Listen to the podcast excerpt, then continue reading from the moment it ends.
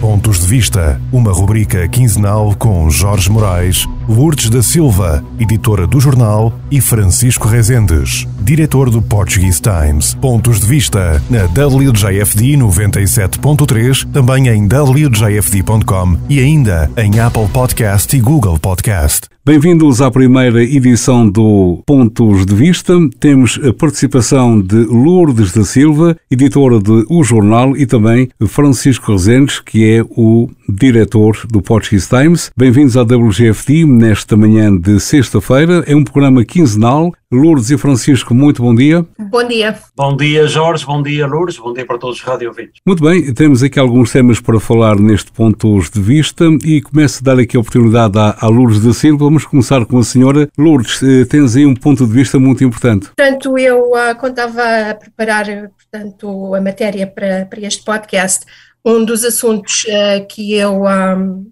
portanto, vi foi uh, uma proposta de lei que está a ser considerada no estado de Rhode Island. Portanto, não é uh, algo que seja muito novo, mas eu penso que as pessoas não, não conhecem, portanto, esta proposta.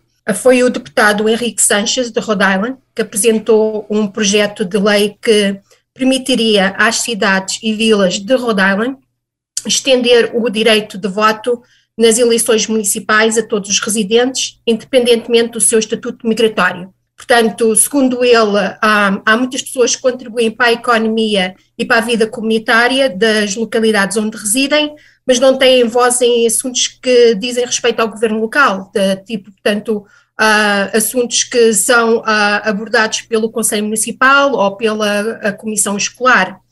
Portanto, se for aprovada, portanto, esta lei uh, concederia, portanto, não concederia automaticamente o direito de voto aos não cidadãos em todas as localidades, mas sim daria a cada município a opção de estender o direito de voto, portanto, aos cidadãos, portanto, que não têm, que não são cidadãos americanos que vivem na, na sua localidade.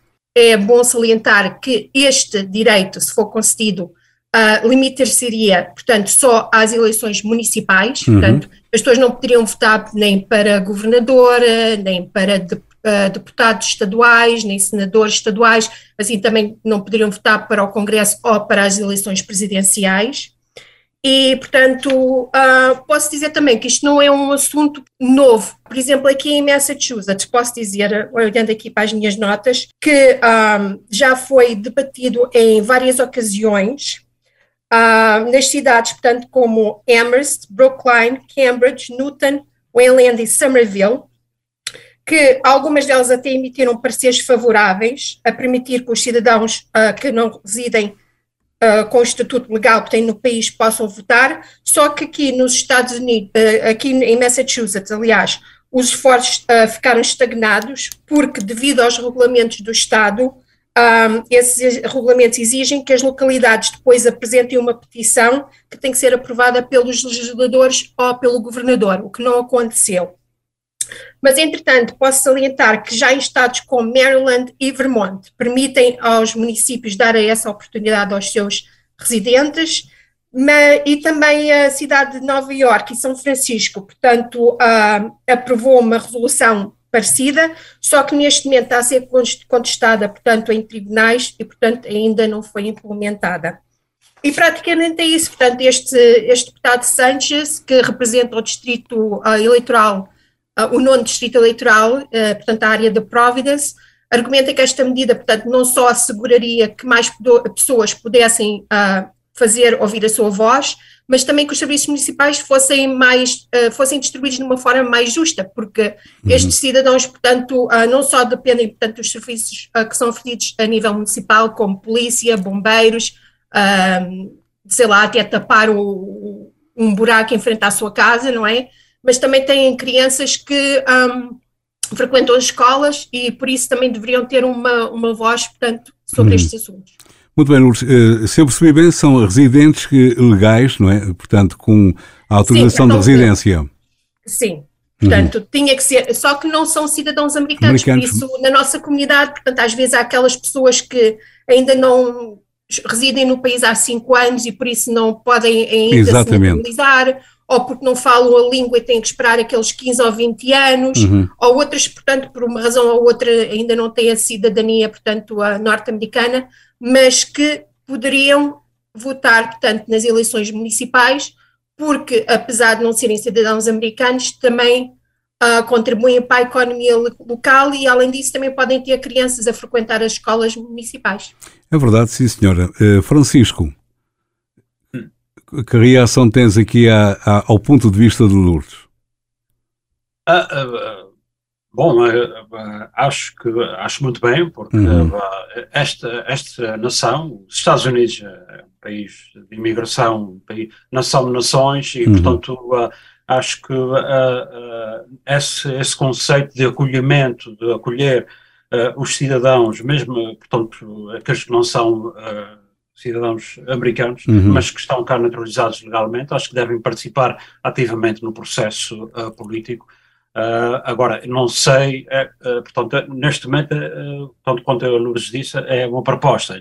É uma uhum. proposta. Tem que passar, exatamente, tem que passar por, por, por, pela Câmara dos Representantes, pelo Senado de, de, de diversos, diversos Estados e, e, depois o Governador também de, deverá aprovar ou não essa, essa proposta. E faz-me lembrar também uh, uma questão que foi uh, levantada recente, já há alguns, uh, alguns meses sobre,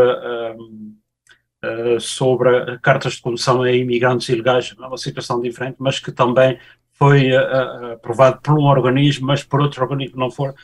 acho que a Câmara dos Representantes aprovou, acho que o Senado acho que não aprovou, e o, o antigo governador aqui no estado de Massachusetts era contra.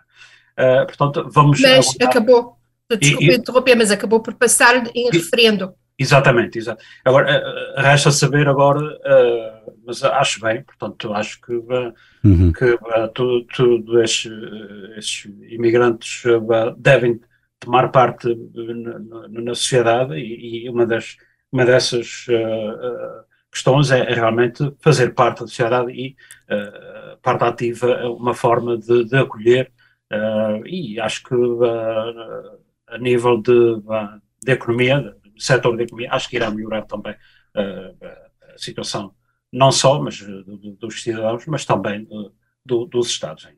Muito bem, já que estamos a falar de, de, imigração, etc., há um caso que aconteceu ontem aqui eh, com alguém que veio dos Açores, é solteiro, não tem mulher, não tem filhos eh, e vinha para cá por três meses.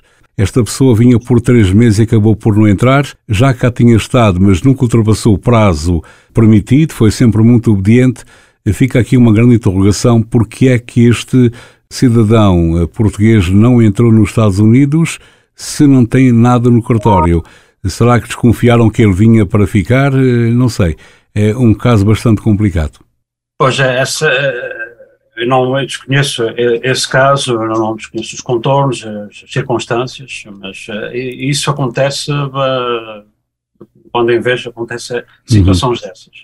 É relato da própria pessoa, eh, portanto, um caso assim para ter atenção. É, é sinal de que eh, Lourdes de Silva, os serviços de imigração continuam a ser apertados.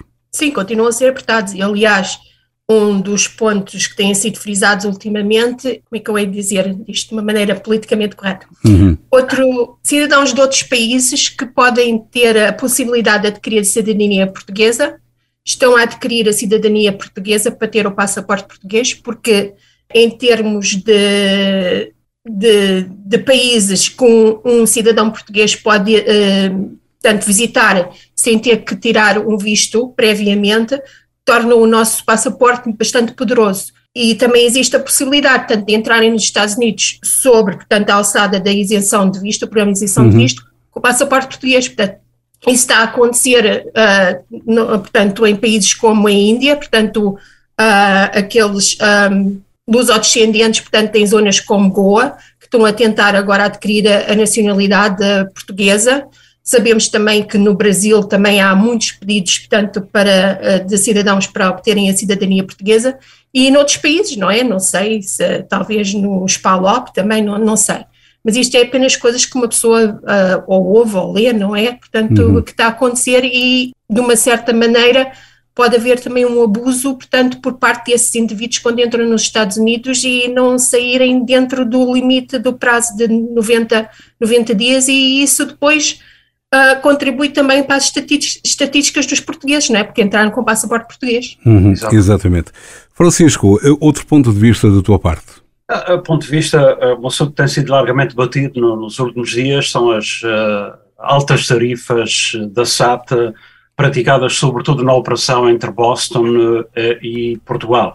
Portanto, refiro-me aos aeroportos Ponta Delgada, Lages e Lisboa, uh, um assunto que uh, foi abordado por nós ao, ao constatarmos que haviam havia preços realmente impraticáveis, preços exorbitantes uh, uma passagem de Boston para, Ponte, para Ponta Delgada ou Laje ou Lisboa de 2.700 e qualquer coisa, tarifa económica, uh, algo, sabemos que uh, os meses, isto foi no mês de julho, Uh, mais concretamente meados da segunda semana de julho, mas noutras semanas vi também que eram preços de 2.300, 2.000. Nunca, eu nunca vi uma situação destas, nunca, uh, uh, nunca aconteceu. E numa altura em, em que enfim, os governantes, uh, sobretudo os governantes dos Açores, falam de uma, uma, uma maior proximidade, uh, mobilidade dos açorianos da diáspora com a terra de origem e, e surgem estas. Uh, estas tarifas elevadas da SATA realmente é, é, é de, é de lamentar.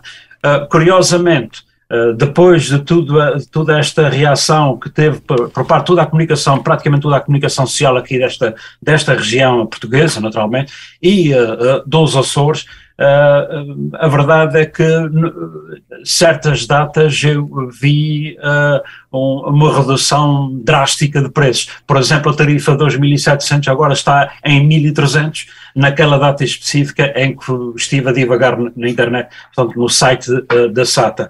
E, portanto, é, é preciso também esquecer, não esquecer que a SATA é uma empresa pública tem uma certa responsabilidade para com os portugueses, e particularmente os portugueses da região autónoma dos Açores, uh, nas suas viagens uh, à terra de origem, também numa altura que se pretende incrementar o turismo, Uh, e depois surgem uh, as pessoas, uh, enfim, em que há que levar os Açores descendentes, os luso-descendentes, a conhecer a terra de pais e avós, e depois as deparam-se com estes preços, acabam por escolher outros destinos e quem sofre com isso eh, são os Açores, eh, eh, são os açorianos da, da diáspora e a própria, a própria empresa.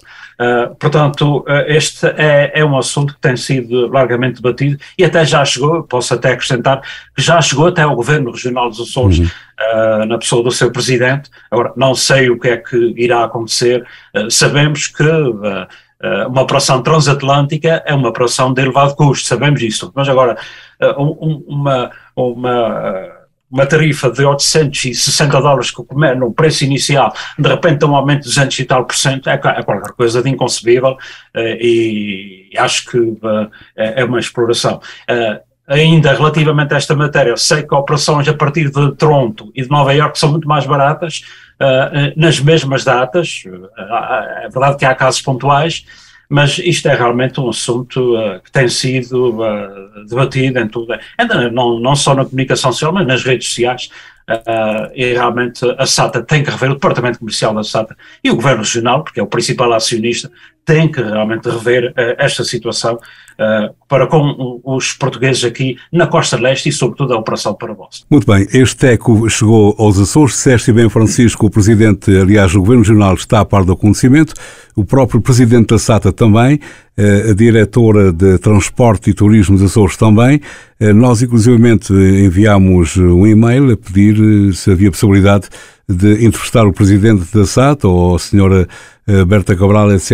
Vamos ver o que acontece. Eh, não, não irá acontecer, porque portanto, Berta Cabral, secretária regional dos transportes, está muito ocupada com outros assuntos, segundo eu vi dizer, e portanto isto, portanto, cá estamos nós outra vez com eu não sei se devo usar o termo discriminação, mas como é que, que leitura, que mensagens estão a dar aos, aos portugueses desta região aqui, quando uh, as viagens da TAP, aliás da SATA de Nova Iorque e Ponta Delgada são muito mais baratas, as viagens de Toronto são muito mais baratas, uh, a única conclusão que eu posso chegar aqui é que Boston é, é um mercado muito, muito apetecível, portanto é se calhar é, é a operação que mais rentável. Mas e repara, Francisco, não é só, não é só portanto, Açores, é que os voos de Boston também têm a ligação com Cabo Verde. Pois. Também não, tem é ligação com Cabo Verde. Os portugueses em geral, exatamente. Portanto, uh, uh, o destino final é sempre, uh, que eu saiba, é, é uhum. sempre Lisboa. E, portanto, isto é qualquer coisa de impensável, preços a mais de 2 mil dólares, portanto, 2.700 uhum. dólares por uma passagem, é, é uma coisa uh, incrível. As pessoas poderão dizer, oh, tem que marcar mais cedo, mas o que acontece a famílias que têm a uh, deslocar-se a Portugal uh, numa situação de emergência, são logo 8 a 10 mil dólares num, num agregado familiar de quatro uhum. pessoas. Isto é inconcebível. Quando há outros destinos, as pessoas acabam por enfim, é, é mesmo até os jovens acabam por ir para outros destinos, uh, para as Caraíbas, sei lá, para, para qualquer parte dos Estados Unidos, torna-se mais barato com hotel e tudo. E, portanto, o turismo, uh, a Associação de Turismo dos Açores também tem que rever esta situação e, e a SATA tem que, uh, o Governo Regional tem que agir relativamente a esta questão da SATA nesta operação para vós. Muito bem. Aliás, foi a, a, justificação que eles me deram, portanto, uhum. quando eu pedi portanto, um, se me podiam elucidar sobre as razões, portanto, destes preços exorbitantes, eles, portanto, recorreram à lei da procura e da demanda. Portanto, é exatamente isso. Portanto, quanto mais pessoas comprarem as passagens, mais sobem o, os preços, porque há menos lugares uhum. disponíveis. Exatamente. Eh, foi a resposta que deram, mas ainda bem que a Comunicação Social Unida fez eh, valer a sua voz e a falar com pessoas da área de Boston ainda esta semana eh, eles estavam mesmo descontentes e telefonaram para perguntar, disse, olha, eh, nós sabemos que o Governo já sabe, a SATA já sabe, agora eh, eles têm que dar alguma resposta e vamos ver quando. O nosso programa, o nosso tempo de antena está quase no final, Lourdes e Francisco. Muito rapidamente, gostava de alertar também, há vários esquemas fraudulentos que continuam a ser feitos por e-mail, por telefone, por mensagem de texto, por correio normal e até mesmo nas redes sociais. Eh, várias pessoas têm caído neste esquema eh, fraudulento. Eh, a verdade é que nem o Social Security chama para casa a pedir informação, se tem uma conta no banco, esta conta também tem toda, toda a informação ali. Eu acho que as pessoas não devem cair à primeira perguntar se há uma carta recebida em casa, como o caso de uma senhora esta semana num banco, foi lá com uma carta e perguntou o que é que havia de fazer. A senhora disse: Não faça nada, que isto é um fraude. Portanto, eu gostava de chamar a atenção para as pessoas terem cuidado, se não podem ler inglês não sabem, para chamar alguém, ou mesmo ir ao sítio. Os, os telefones, companhias de telefones estão a ter problemas também com esquemas fraudulentos. Eu já fui vítima de três companhias de telefone, é por incrível que pareça, eh, não se deixa dar, não se dá nenhuma informação via telefone e cuidado com a correspondência ou e-mail que se vai recebendo perguntar sempre, mesmo à companhia de cabo, à companhia do telefone ou ao banco, se aquilo é verdadeiro ou não. Exatamente. Aliás, esse assunto tem sido, uh, uh, uh, tem sido batido e alertado por, pela própria Departamento de Seguro, de Segurança, de Seguro Social aqui. Uhum. estou a falar, por exemplo, da Daily Mail, quando em vez nos, na colaboração que, que, que, tem com o Portuguese Times, aborda essa questão para as pessoas terem cuidado para não Uh, não divulgaram a sua informação pessoal a qualquer uh, chamada e, portanto, as pessoas mais, menos conhecedoras, mais idosas, digamos, são as principais vítimas e, portanto, é preciso ter muito, muito cuidado uh, e mesmo até com chamadas de cartões de crédito, etc. Exatamente. É e um não problema. só também assuntos relacionados com a imigração, também há muitos esquemas. Verdade. Portanto, um, aliás, uh, uh, Maura Ely, que agora é governadora, ela era a procuradora-geral, um, quem precisar de mais informações ou até de dicas como uh, evitar, portanto, esses esquemas, um, no website do mess.gov eles têm uh, informações em português, portanto, não só em português, também noutras línguas, mas uh, durante o tempo que ela foi procuradora-geral, ela teve o cuidado, portanto, de alertar as pessoas e, não, e então também colocar dicas para, para as pessoas, portanto, que se quiserem interar mais sobre este assunto, portanto, no, podem consultar mess.gov e procurar então uh, as informações em português que o, o, o, website tem. Muito bem, temos 30 segundos. Francisco, fim de semana de carnaval, sei que andas aí no jornal uh, editar uh, também já algumas uh, algumas danças. Neste caso são bailinhos de carnaval. Lourdes também sabe o que é que estamos a falar. São aqueles bailinhos à moda da Ilha Terceira. este ano são só cinco, há vários salões. e uma tradição que se vai mantendo cada vez com mais dificuldades.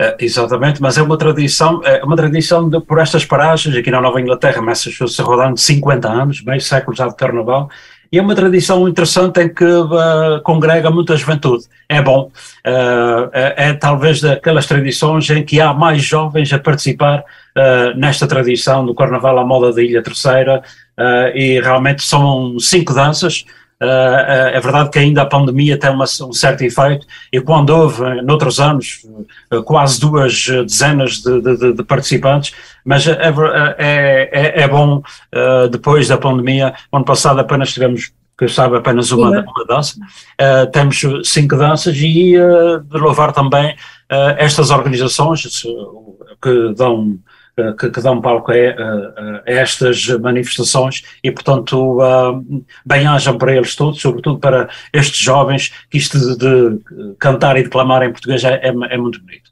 Lourdes. É de louvar, portanto, a iniciativa, porque estamos a falar de projetos que envolvem, portanto, muito tempo, não é? Após ensaios e não só, e também elaborar, portanto, uh, enredos um, originais. Tem que, tem que haver mesmo talento, não é? E disposição também para o fazer. Portanto, é, é de louvar estas iniciativas e, e, quanto mais pessoas participarem, melhor. Sem dúvida. Portanto, é tempo investido, é dinheiro, porque também tem despesa com eh, o vestuário e, claro, eh, a dedicação das pessoas que gostam desta tradição. Lourdes da Silva, editora de O Jornal, Francisco Rezendes, diretor do Portuguese Times, marcamos encontro à mesma hora de hoje a 15 dias. Pontos de Vista, uma rubrica quinzenal com Jorge Moraes, Lourdes da Silva, editora do jornal, e Francisco Rezendes, diretor do Portuguese Times. Pontos de Vista na WJFD 97.3, também em WJFD.com e ainda em Apple Podcast e Google Podcast.